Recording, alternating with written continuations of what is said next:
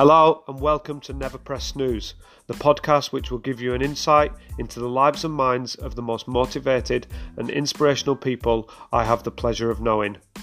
I'm Tony Musgrave and this is Never Press Snooze. Welcome to Never Press Snooze 10 minute takeaway. This week I have one of my best friends in the world, Nola Hedderman. How you doing? Hi. Best friends right? in the world, eh? Oh, so yeah, well, in the world of in the world of work, I think we uh, we have very close relationship, Absolutely. and uh, and it's amazing to have you on. Oh, most of the other me. people, most of the other people that have been on the podcast on the ten minute takeaway have been previous guests of the show, and Wow. you're not. So We you're the the that's why. That's why I say one of my best friends in the world because you're um, breaking breaking the mold. So welcome mold. to I'm, podcast. I'm newbie. I'm fresh, fresh in the air. total newbie. Um, so, welcome to the podcast. We are going to dissect Never Press Snooze, season three, episode five, with Sally Orange. Um, what can I say about Sally Orange to start off uh, that I haven't already said in the podcast? What? She is a real life superhero, um, as far as I'm concerned. She is unbelievable. Um, but this is about what you think of the podcast and what you thought of Sally. So, Ah. welcome. And you. you know the questions. What was your initial reaction to the podcast? I just, I mean, pure determination like that is just contagious. So when she was talking about, you know, when she wanted to do what she wanted to do, she set out and she failed her A levels and she got worse than what she did the first time, right? Like my reaction there was like, in a normal world, most people even were just like, okay, well, obviously I'm not meant to do that. But she was just like, no, this is what I want to do. I'm going to crack on with it, you know? And it's that kind of resilience that is just so refreshing. Um, Yeah, I loved it. She she literally, like you said there, is so refreshing and so inspiring. I I literally came downstairs after the podcast. I was like, I, I, I need to go for a run or something. I need Yeah. to run a marathon dressed as a tomato or whatever because she was literally injected a conversation with with enthusiasm. Absolutely. And it's funny you should say that because after I start stopped listening to it, I was like, right, I'm going to crack on with that piece of work that I've been putting off. Yeah, and it, it it didn't really matter what what it was that you wanted to do. Uh, you know, I made a verbal commitment to her on the podcast that I would run a hundred laps of my block, How's which I did on. on? Did you do it? Yeah, I did it on Sat on Sunday, just gone. Um, I, when we did the podcast, when we actually recorded it, it was the weekend of Valentine's weekend, so Oh, okay. I didn't get I didn't get a chance to do it. So I, I, I did it the weekend after, um, and I did it this Sunday, and it was like twenty odd mile running round in a circle around my house. but it wasn't it wasn't the fact of what you needed to do; it was the fact that she inspired Yeah. people, and she inspired me to do it. Yeah. And she actually was so um, inspiring that she then checked up on me the week after and said, "How you getting on with it?" so um, Yeah. see that, the, what a woman. I love that. Yeah, exactly. So second question then. Yeah. Um, if you was on the podcast on this side of the microphone with Sally, what would you have asked her? I think the one thing I would have asked her was, what is the one thing that could have been done differently? Because she was talking about when she went to the hospital, like she, it, with mental health, it's such a hard thing, right? And one of the hardest thing is knowing when you need help and asking for that help. You know, she's gone to the hospital, she she's presented herself and she wants that help.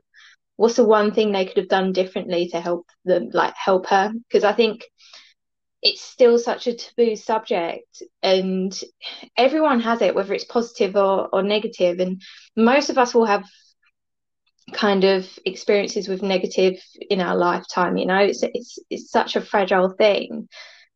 And i think especially for, for children and growing up and, and dealing with those kind of emotions i think we need to, some sort of toolkit and some sort of idea of, of how to deal with with those things you know it feels like she went to the hospital and rather than getting down to the root cause, you know, I love a good root cause. They just put Yeah. they just put a plaster over it. You know, and if that's a bleeding wound, that will hemorrhage out soon. So that that's kind of what I wanted to ask her. What's what's the one thing someone could have done differently to help you? Yeah, that's a lovely question, isn't it? I think she she was really um, left herself open at that point and quite vulnerable with Yeah. the conversation she was having, and she's, you know, I don't think this will be given our current circumstances with the the way the pandemic has gone. I think there'll be lots more of these situations to deal with in the future, and and that that environment has to be equipped. Uh, Jay Tyler, who came on the podcast um, season two, we've done a few live links. One of his things was always about if you ask the question, "Are you okay?" You have to be ready for whatever the answer is, Yeah. and you have to have some toolkit, like you said, to help deal with it. Whether that's to be able to actively listen, or whether that's to be able to put them in the right direction. And feels like Sally didn't quite have that when she looked for that support, and just hopes that that will get better. Yeah, absolutely. Well, we only have 10 minutes and we're coming up to the end of that period. Um, I want to hear your key takeaways from the podcast. What are you going to do differently? What did you take away from it? What did you learn from it that you can implement in your life? Well, like I said, like the moment I got off that, when I stopped listening, that thing I've been putting off for ages, and it wasn't really anything to do with work. It was more of a, a um a progression thing for like a learning thing for myself. And there'd always been a good excuse to put it off of like, you know, I've got Logan to deal with or, you know, I've got work to deal with. I just thought, "Do you know what? I'm just going to crack on with it. And I did. And I think one of the key things to me will be just if there's that barrier, there's no need for that barrier, find a way around rather than just being like, okay, well, that's a sign, you know? How did you feel once you'd completed it?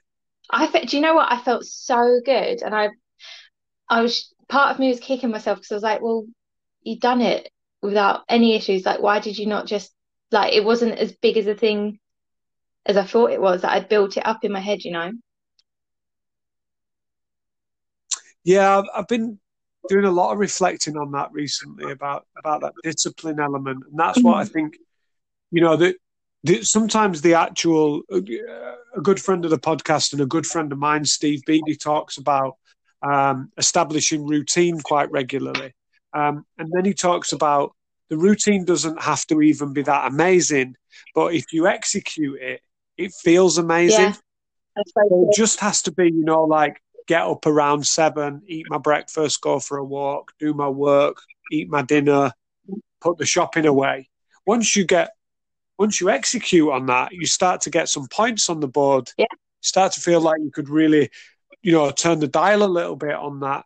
Um, You get the that- momentum. whatever it yeah on whatever it is and um yeah and i think that's what sally sally taught me in that short space of time that actually the the challenge that i set myself that she she kind of inspired me to do wasn't really the point it was the discipline of the execution of it that was more important. You said you're going to do it, and she was going to check up on you, so you needed to make sure you get it done.